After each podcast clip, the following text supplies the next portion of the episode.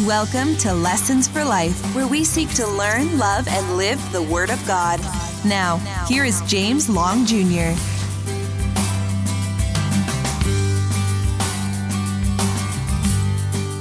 Hello, everyone. Today I want to talk to you from Psalm 52 the God of judgment and the God of grace. The God of judgment and the God of grace.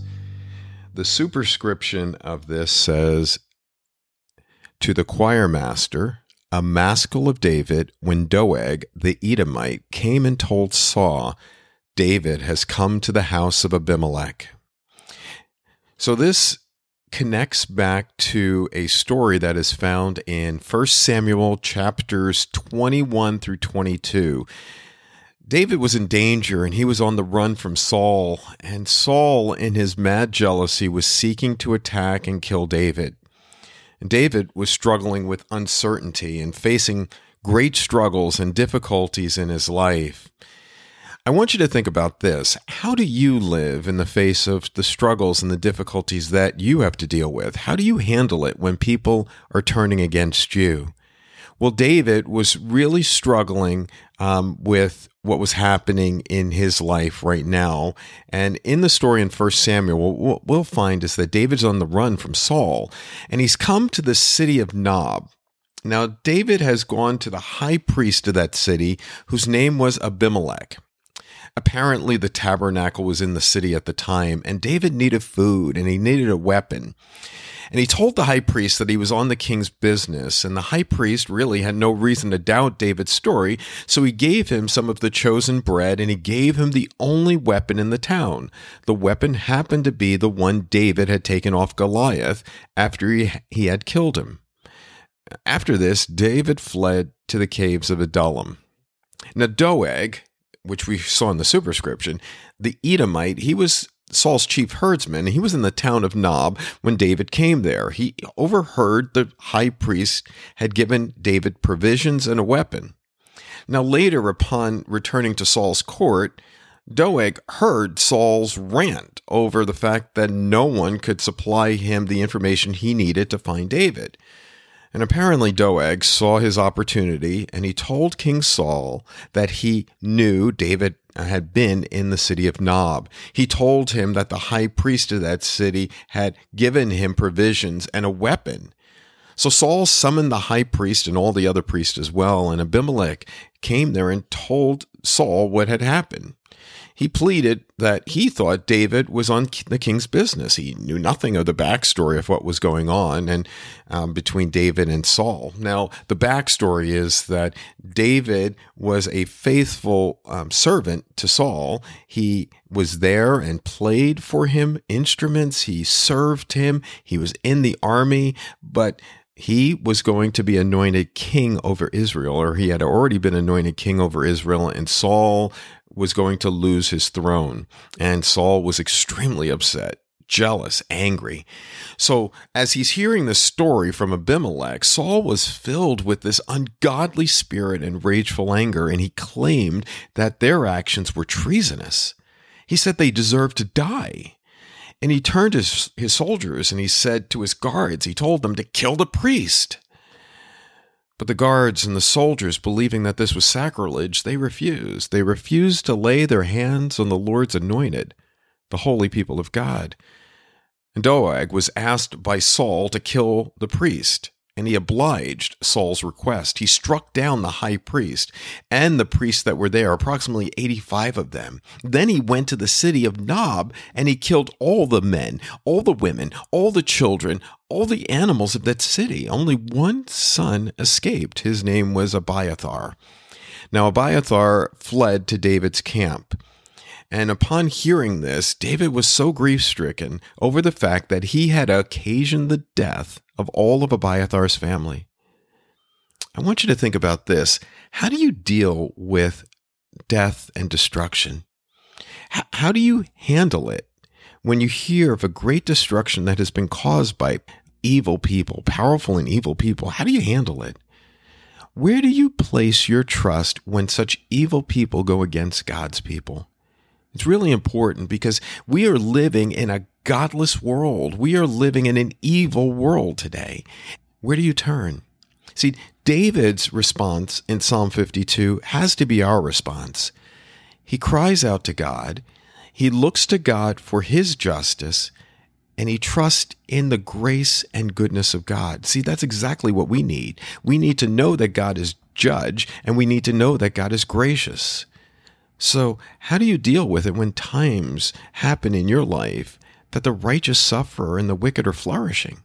So many of the Psalms are set up that way, where it seems as though the righteous are really suffering and the wicked seem to be flourishing and fruitful. I want you to hear this key principle that we're going to see in this Psalm. Evil may seem to flourish in this moment, but we must build our trust and faith in God, who is the God of judgment and the God of grace. The God of judgment and the God of grace. So it's a pretty simple outline here in Psalm 52. Psalm 52 breaks down into three sections. Verses 1 through 4 is the accusation and charges are read. The psalmist describes the wickedness of Doeg. Now, behind Doeg, of course, is King Saul. So even as we're reading this, we're thinking of Doeg, but we're also thinking of King Saul because King Saul is the one who is on this murderous rampage of David. Okay, so first we see the accusation and the charges, verses 1 through 4. And now we see the announcement of judgment in verses 5 through 7. The psalmist speaks to the ultimate end to this wicked man. Doeg is going to find his ultimate end, and so is King Saul, as we read further in, in 1 Samuel. So there's accusation and charges in verses 1 through 4, announcement of judgment in verses 5 through 7, and then finally the assurance of the blessed life in verses 8 through 9, the psalmist offers counsel on how to respond to the evil of this world. Okay, so that's how we're going to break down the psalm. So let's let's get right into it. Psalm 52 verses 1 through 4. It says this, verses 1 through 4, "Why do you boast of evil, O mighty man? The steadfast love of the Lord endures all the day." Your tongue plots destruction like a sharp razor, you worker of deceit. You love evil more than good, and lying more than speaking what is right. Selah. You love all words that devour, O deceitful tongue. Okay, so David begins by critiquing the character of Doeg. Well, he breaks it down this way. He says, You had a degenerate heart. A degenerate heart. What does he mean by that? Look in verse 1. It says, Why do you boast of evil, O mighty man? The steadfast love of the Lord endures forever. First, he begins by analyzing Doeg's degenerate heart. In verse 1, he says that Doeg boast of evil. That means he was smug, proud, inwardly despising others. He was self confident and placed his trust in his self satisfied glory. In, in Psalm 49, we've read that just recently. Psalm 49, verses 6 through 7, it says, Those who trust in their wealth and boast of the abundance of their riches. Truly, no man can ransom another or give to God the price of his life. Or how about this verse in Jeremiah chapter 9, verses 22 through 24? It says, Thus declares the Lord the dead bodies of men shall fall like dung upon the open field, like sheaves after the reaper, and none shall gather them. Thus says the Lord Let not the wise man boast in his wisdom, let not the mighty man boast in his might, let not the rich man boast in his riches, but let him who boasts boast in this, that he understands and knows me, that I am the Lord, who practices steadfast love justice, and righteousness in the earth. For in these things I delight, declares the Lord. See, in verses 3 and 4, back into Psalm 52, it said that Doeg, amazingly, loved evil. He loved lying. He loved devouring other people. Can you see this degenerate heart that's at work here? The Bible speaks of a, a sense of a disordered love, a disordered love, or an an inordinate love, and it talks about divided loyalties in love. It speaks often about the fact that one cannot truly love God if they also love something else equally. You remember, Jesus says you cannot serve two masters. Amazingly, this man loved accusing people, attacking people, and accruing possessions and power. So I've got something for you to consider today. Do you have a tendency to despise others in your heart? In your mind? Are there things that you believe that you need in order to be happy more than in God? See, Doeg had such a degenerate heart that he was loving the things of this world and he was missing the ultimate love found in God. Now, he goes on and says this He says, Why do you boast of evil O mighty man. Interesting phrase. Uh, David calls Doeg a mighty man. Uh, this was later applied, if you remember, to David's warriors who were called David's mighty men. Here, I think David seems to be mocking Doeg. He, in essence, is calling him like a big shot. You mini might, you know, you big fellow. He shamed Doeg by saying, that you're really not a mighty man if you go around killing innocent and defenseless people. When you're pulling men, women, and children out of their out of their tents and they're defenseless, this is not a mighty man. These are innocents. See, this proud-hearted man had caused such great destruction. Well, Tim Keller says something similar. He says arrogance always leads to cruelty. Isn't that a really true statement? So, I want you to think about this. What is the cruelty and brutality of evil people compared with the sovereign and majestic strength of God? It's nothing. They're here for a moment, but they will not last forever. That's why David very quickly went right from this evil man and this minimite to the love of God endures all the day. So now we've seen that Doeg has a degenerate heart. Now we see that he has a depraved mind. Okay, so now look in verse 2. It says, Your tongue plots destruction. Now I know it's talking about your tongue, but see that word plots there. David is speaking of Doeg's depraved mind you know, our hearts are the center of all that we are, and it is the essence of the real person. It is in the human heart that we think, that we believe, that we feel, and we will. Out of the heart, the mind conceives. Verse 2 is telling us that he is plotting destruction. It is almost as though he's sitting in his home thinking of ways, contriving ways to gain riches and to bring about David's destruction.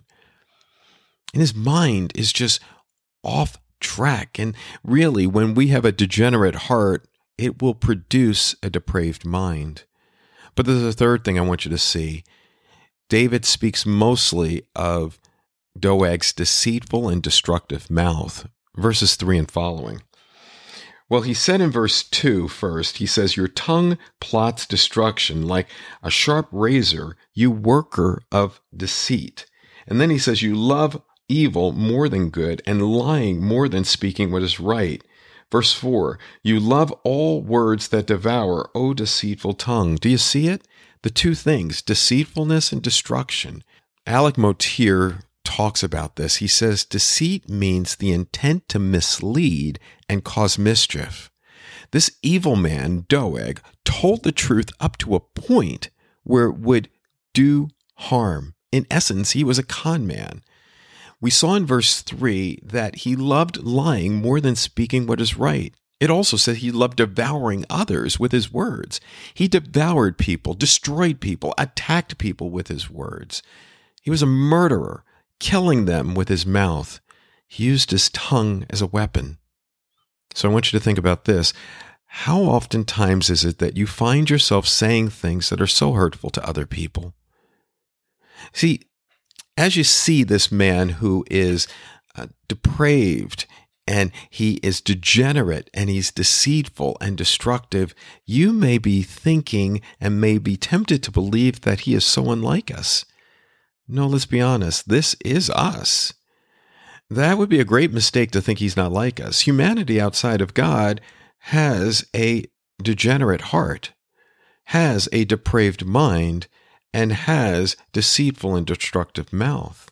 Jeremiah chapter 17 tells us that our hearts are deceitful and desperately sick.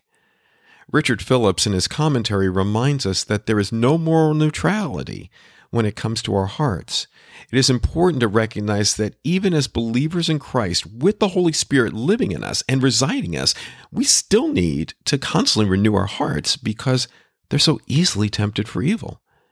But outside of Christ, we are not only like the man, this man at a heart level, but we are also capable of doing the things he did in his mind. And our minds can often be depraved. And Paul talked about that in Romans chapter 1. He said that we have a darkened mind because we have hardened hearts. So outside of Christ, this is us. We need the Word of God daily to soften our minds and soften our hearts and enlighten our minds. The Old Testament tells us that our thoughts are not God's thoughts and our ways are not His ways. We need the Word of God to show us who God is and who we are and what God requires of us.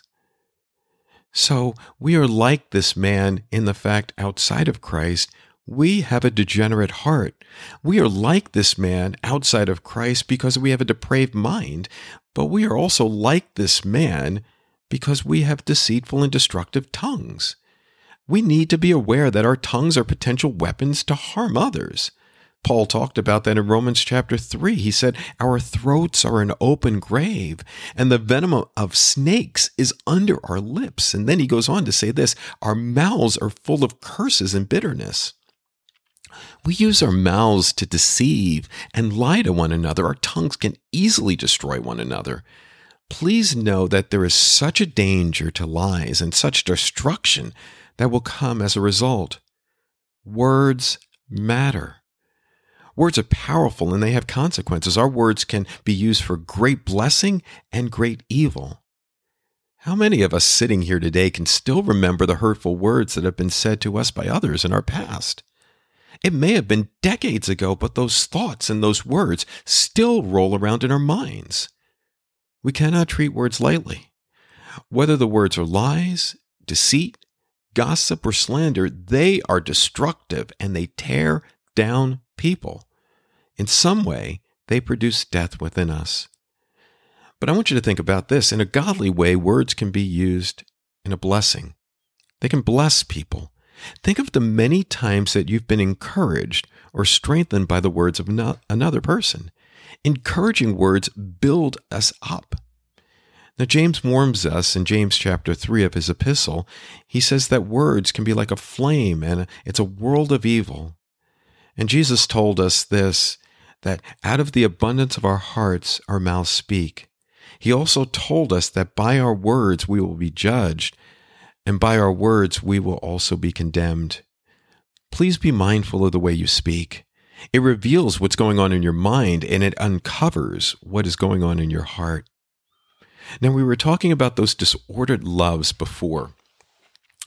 This came out of St. Augustine, and St. Augustine said that we struggle with disordered loves and divided loves. And he said that we place our inordinate focus on the things of this world rather than on the person of Christ.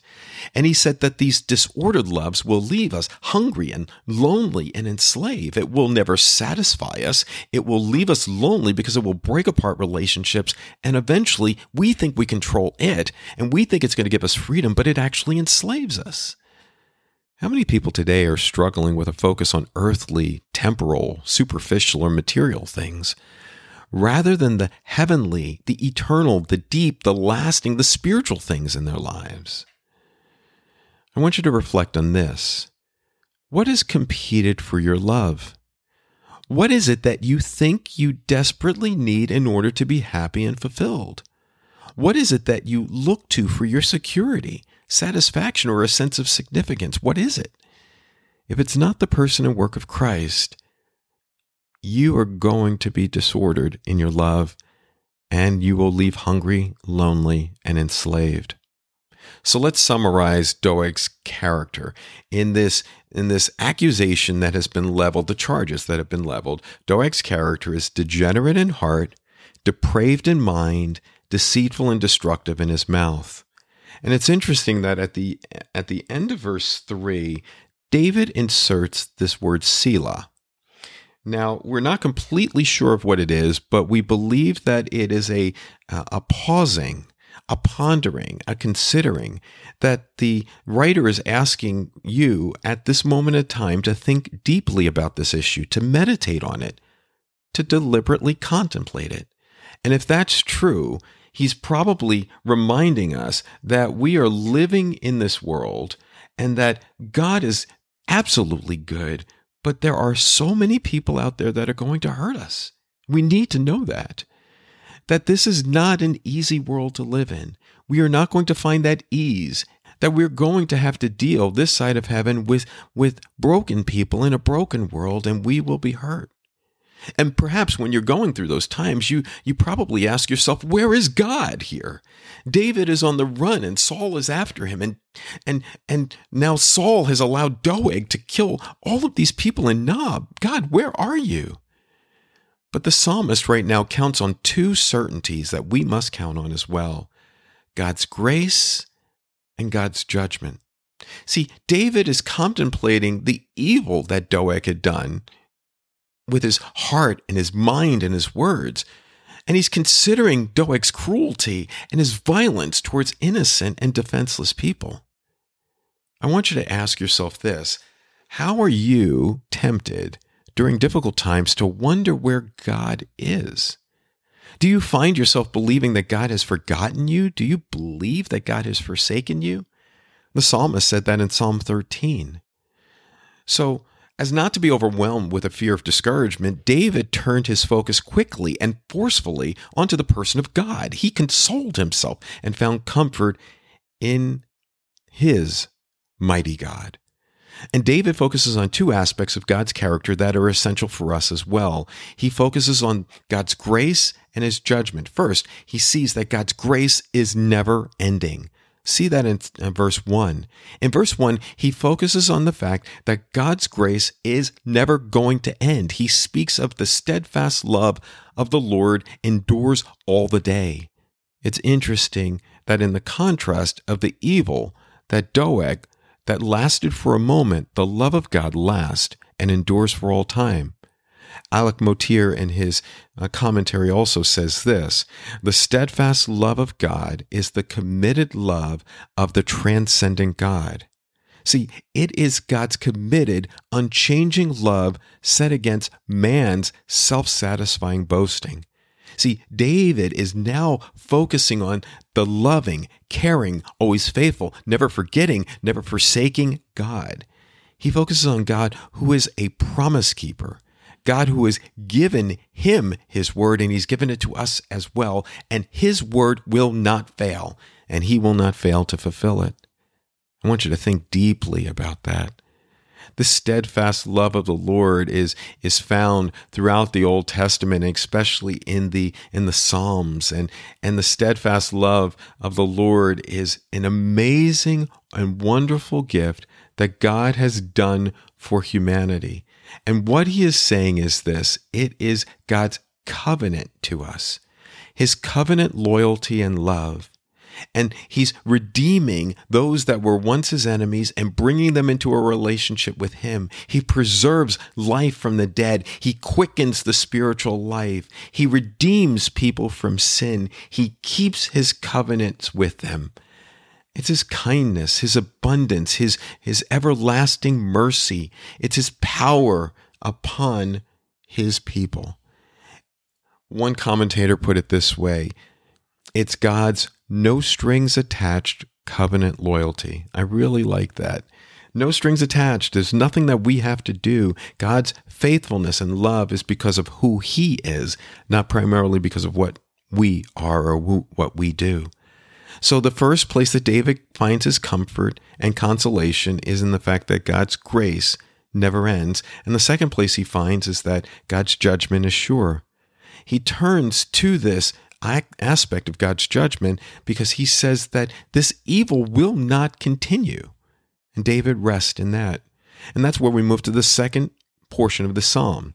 It's the announcement of God's judgment. The psalmist speaks to the ultimate end to this wicked man. Psalm 52, verses 5 through 7. God will destroy Doeg and Saul forever. Psalm 52, verse 5. It says, But God will break you down forever. He will snatch and tear you from your tent. He will uproot you from the land of the living. Selah. It's interesting that this evil man thought he was mighty, but he's not as mighty in the face of the absolutely sovereign, all powerful God. We see this as we begin verse 5. But before we get there, I would like to discuss with you something very hopeful in the scriptures. As with many times in the scriptures, the writer speaks of a very dark backdrop to the story, and then all of a sudden there's a radical turn. The same thing is true here in Psalm 52. Verse 5 says the first two words, but God. Are there two more beautiful words in Scripture?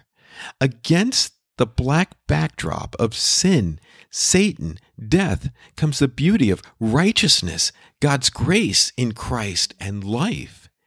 David looked to his Savior and his Redeemer. Now, he may not have known the name of the Savior, but he looked ahead to that Savior and Redeemer. We look back at that Savior and Redeemer. He knew that God is mighty to save. He knew that God is faithful to his word. He knew that God was the one who he could place his refuge and his strength, and that God was his very present help in troubles. So I want you to ponder this. Do you know that God? Do you trust in God as your refuge and strength? Does the absolute sovereignty and infinite wisdom and perfect love of God draw you into a deeper, more trusting relationship with Him? Does it buoy you in the midst of violent storms that come into your life? It must do that. See, God is being exalted by David He's praising God because God has turned the tables on his enemies. David reports that if you accuse people, attack people, and try to accrue possessions and power for your own gain, you will eventually lose. David speaks of Doeg's sure downfall and coming judgment. Listen to these very vivid words very vivid language when David speaks of God's judgment upon this evil man. He says that God will break you down, snatch and tear you, and uproot you. Wow. When he says that he will break you down, it means that he will strike him down. Motyer also says this that David is in some ways prophesying that God will demolish you perpetually.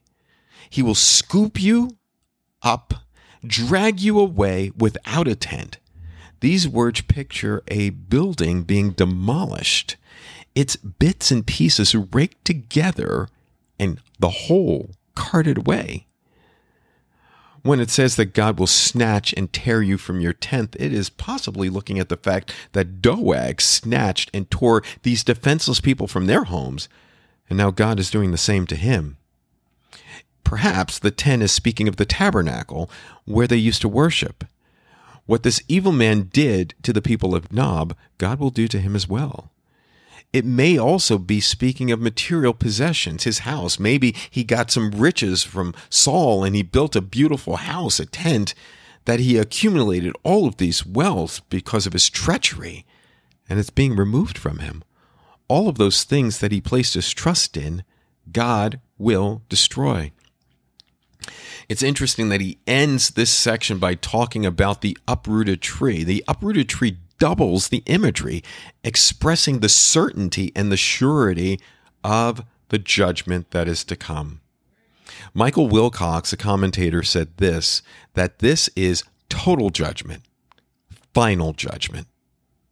I want you to listen to the words of this judgment as it says that it will happen forever and that he will be uprooted from the land of the living. Robert Godfrey, in his sermon, says that God will tear down, tear out, and tear up this wicked man. Nothing will be left. Now, it's interesting that David found his comfort and his consolation in the fact that God is gracious and his graciousness will live forever. and that God is a God of justice, judgment.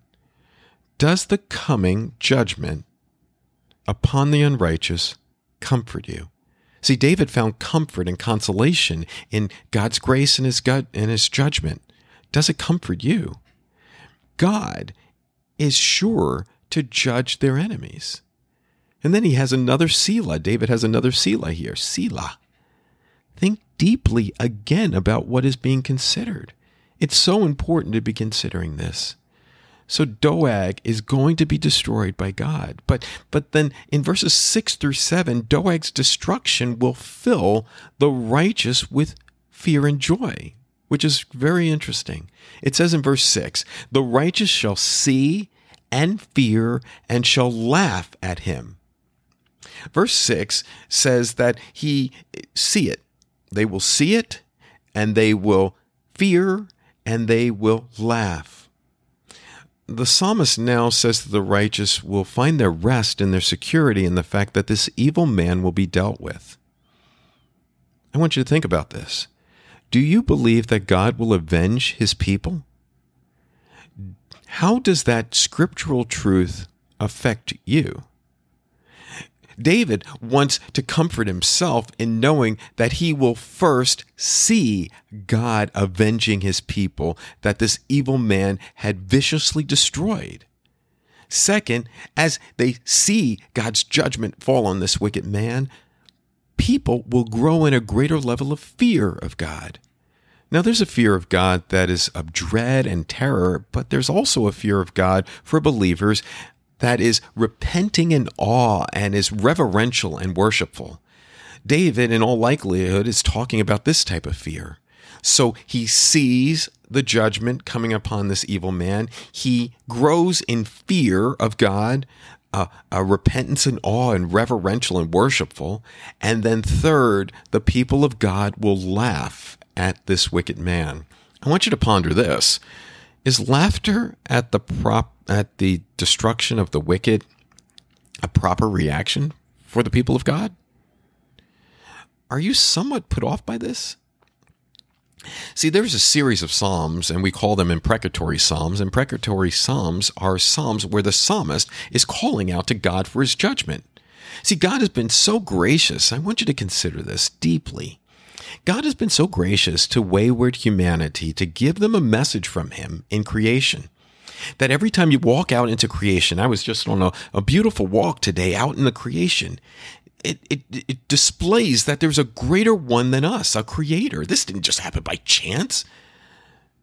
And God every day gives you a message and gives people a message in creation, but He also gives them a message in their conscience that God has stamped His very law into the conscience of all humanity both to point to the fact that there's someone greater than themselves and then also to expose their great need to get right with Him. He has shown a creator love for all of humanity. He has poured common grace upon all of humanity, and He's done this even to the most wicked people. In Ezekiel chapter 33, verse 11, it, we find that God is imploring the wicked and the wayward people to turn to Him the invitation to seek the Lord is given. Isaiah verse uh, chapter 55 verses 6 through 7 and then in verse 13 we see that God says that to seek the Lord while he may be found. Godfrey in his sermon said that men of Saul's army modeled a right way of responding to Saul's evil request to this murderous threat against the priest of Nob. They refused. And by doing so, they displayed wisdom. Doeg refused that wisdom. So we return again to the question is it proper for God's people to laugh at the destruction of evil people? Again, we come back to Alec Motyer's commentary, and he said this they got the last laugh. This is not a laugh of vindictiveness or malice, but of satisfaction at seeing the just judgment of God and the vindication of the right. This is not a smug entertainment, but a laughter of relief. Think about this. It is so important for us to be able to rest and find our refuge in God alone. In verse 7, we see that this wicked man would not make God his refuge. He did not place his full trust in God, but rather placed his trust in material possessions. He was motivated by the worldly things. He trusted in the abundance of his riches. He sought refuge in these things, and it led to his destruction. Interesting enough, Doeg pursued what he thought would give him success and a good life, but it actually led to his downfall. How many times have we seen that happen and lived out in Scripture? How many times have we seen people dig their pit for their enemy only to fall into it themselves? Doeg's life sounds like Haman in the book of Esther. He built the gallows to hang Mordecai on, but he was hung on those gallows. Once again, God's judgment is sure. God will protect his people. So, what have we seen? We have seen the accusation and charges against Doeg. We have seen that God has poured out his judgment upon this man. And now we have come to this the assurance of God's blessed life, or the blessed life for those that are in God. The psalmist offers counsel on how to respond to the evils of this world, verses 8 through 9. Now, the psalmist describes his life as flourishing and fruitful because of his faith in the steadfast love of God. He says, he says this in verse 8. He says, But I am like a green olive tree in the house of God. That's interesting. See, I want you to see this link between verse 1 that speaks of God's loyal and committed love.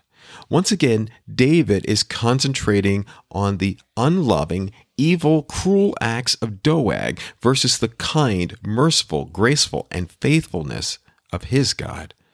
The psalmist is describing his life as flourishing and fruitful because of his faith in the steadfast love of the Lord. In verse 8, he contrasts his life with a wicked man. David says that he has been planted by God like a green olive tree. Olive trees were often used in scripture as symbols. You remember in Genesis chapter 8, verse 11, he speaks of the fact that peace has returned. You remember when Noah um, received the olive branch back and did the peace has returned to this world. And, and a second illustration is found in Jeremiah 11, verse 15 through 16 and Hosea chapter 14, verse 6, that beauty and freshness of life has come. Or in Zechariah chapter 4, verse 3, and then again in verses 11 and 12, it talks about being nourished by God in our lives. So olive trees were a symbol of great blessing in the Old Testament. I want you to know this that olive trees are one of the longest living trees. Some of them can live centuries and still be fruitful. God uprooted the evil man, but plants the righteous man in good soil. And where does God plant this righteous man? In his house, in the very presence of God. Compared to this mini mite who loses his tent, David is planted in God's house that will remain forever. David sees himself as flourishing and growing and bearing fruit. This is reminiscent to Psalm 1, which says that the man of God is blessed and stable and rooted and healthy.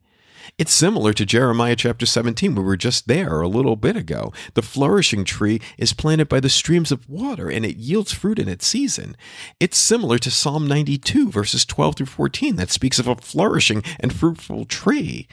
And it's reminiscent of what Jesus said in John chapter 15 that we will bear fruit because we are connected to Him.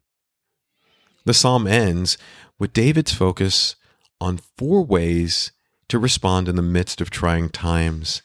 David has been seeing all of what was happening in Doeg, and he saw first the accusation and the charges, and he, he describes Doeg's wickedness, and then the announcement of judgment that the psalmist is going to see the ultimate end to this wicked man. And now he, he speaks with assurance of the blessed life that the psalmist is going to offer us, offer us some counsel on how to respond to the evil of this world. It's really helpful counsel. So see these four points.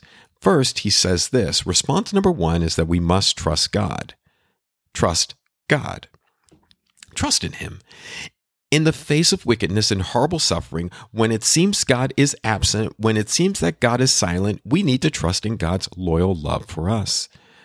As we mentioned previously, David focused on the steadfast love of the Lord. It was God's covenantal love for his people. It's God's loyal love, his care, his compassion, his faithfulness, his promise keeping relationship with his people. God's loyal love is the emphasis of David's statement forever and ever here. He recognizes that God's love, I trust in the steadfast love of God forever and ever. God will never forget his people. He will never forsake them, and that lasts forever. The psalmist then makes a turn and he declares his determination to praise God for what he has done and he promises to wait for him. See that in verse 9 because we get the second response. The second response is be thankful to God. So if the first response is to trust in God, the second response is to be thankful to God. He says this we need to express our thankfulness through prayer and praise. Once again, there's a contrast. Many mites self glorying versus the thankfulness and gratitude of David.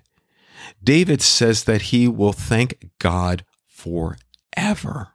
Wow.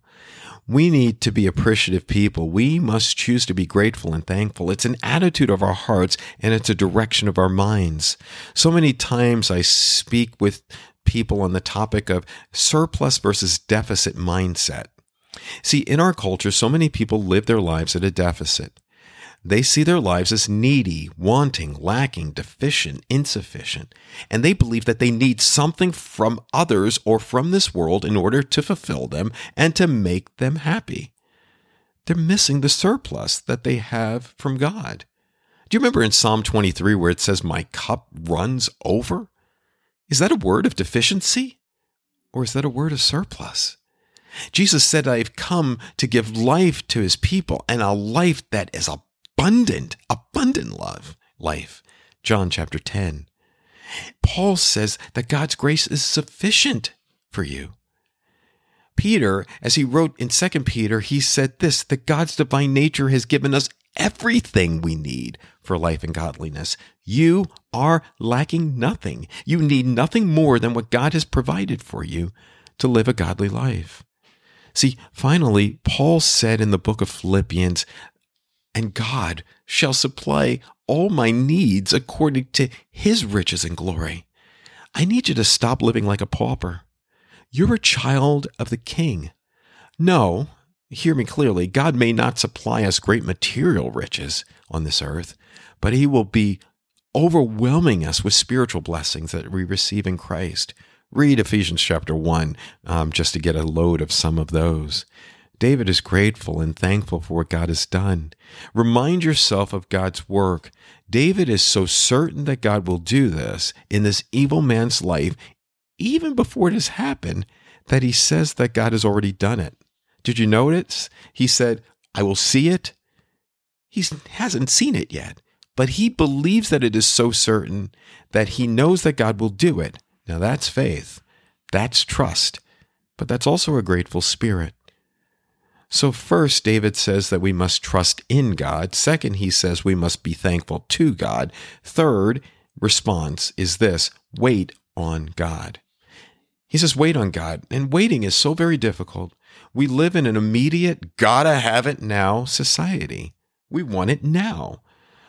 But much of the spiritual maturity of life is learned by patiently waiting for God. It's connected to our hope in God. Our hope is not a hope so mindset, but it is a confident expectation that God is at work. Even in the trial, we are called to wait patiently on the Lord. God's timing is always right. It may not be our timing. God's ways are always right. It may not be our ways. I need you to think about this deeply. Do you trust God? What hinders your faith and trust and confidence in God.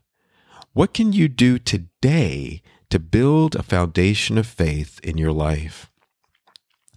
So he began by saying, response number one is to trust in God. Response number two is to wait. I'm sorry, be thankful to God. Response number three is to wait on God. Now, response number four is to be rooted in a community of faith. So important. In verse 9, he says this I will wait for your name, for it is good in the presence of the godly. See, we need to be among God's people. We should not be alone. We should not be isolated. We need to do life together. It's in the community of faith where we, we will be encouraged and built up. We will be reminded, even in difficult times, that God wins. We will be reminded that God will bring us through this trial, that God will not abandon us. Thank God for his grand purpose in all the things of your life to save you and to sanctify you. He wants to make you the people of God that represents Him well in this world. So let's bring this to a little bit of a conclusion. Whatever became of Doeg? We don't know what happened to Doeg. Scripture doesn't report it. We do not know if he lived a long life or not. We do not know if he held um, on to his great riches or not. We don't know if he um, grew to even be more violent or not. We don't know this. But we do know this that God's judgment came upon him on one day. And the reason why God's judgment came upon him was that he placed his refuge in the wrong places and in the wrong things. So I want you to ponder this. Where are you placing your refuge? To what do you look to or to whom do you look to to find your security? So, this evil man is a picture of the world that we live in. Our world is idolatrous, adulterous, foolish. It's blind to eternity. They have no sense of God's judgment. They rest secure in temporal things, and one day they will realize that they've placed their trust in the wrong things. Where have you placed your trust? Where have you placed your faith? See, David knew that the only one that could save him is the great God who covenanted with him. David's covenantal God decided to send his son into this world to live a life that we could never live and to die a death in our place so that we could be eternally secure with God.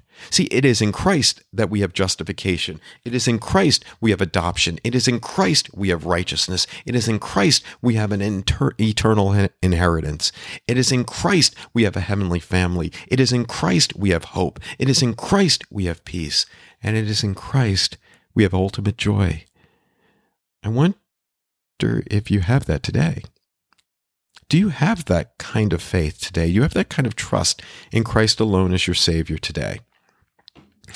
Have you been looking at the things of this world and looking for them to provide you comfort? So, what we've heard is a story of an evil man that is so very true in our world today. Many people today push their self interest even at the point of attacking cruelly and violently others. It's a universal mindset. Okay, so now we come to the final thing that I want you to remind yourself of as we look at this psalm. Psalm 52 reminds us of these principles. First, that God is greater and his love is forever. God is good. No matter what's happening, I need you to hear that. I need you to also know that people are going to hurt you and harm you. But you need to keep reminding yourself that the judge is coming. The final showdown is sure. The total destruction of the Doeg spirit is certain. Remind yourself that it will not last forever. It may come sooner or later, but the end is sure. And then I need you to also hear this that the way forward is to grow in trust and faith in God. Interesting contrast Doeg's self confidence in verse 1 versus God's good name in verse 9. Doeg is the uprooted tree in verse 5, but David is the flourishing tree in verse 8. Doeg is seen as trusting in his own abilities and resources in verse 7, but David is seen as trusting in God's steadfast love in verse 8. Doeg is seen as being separated from his tent verses 5 through 7, but David is seen as being put together, gathered together, life together, delightful fellowship and worship in verse 9. Where do you stand today? So, would you pray with me? So, Lord, today I pray that you would remind us that though that evil may be flourishing in this moment, remind us to build our trust and faith in a God of judgment and a God of grace. Father, remind us that we could be on the side of judgment if it weren't for the work of your Son, the Lord Jesus Christ. So, Father, I pray that we would look to your Son, marvel at what he has done for us. Thank you, Holy Spirit, for opening our eyes and drawing us to faith. Thank you for giving us the word. Thank you for inspiring David to write this psalm. And thank you for what it is that you're doing in and through our lives. In Jesus' matchless, holy, and powerful name we pray. Amen. Amen. Blessings. This has been Lessons for Life with James Long Jr. We hope you've been blessed. For more information, go to jameslongjr.org.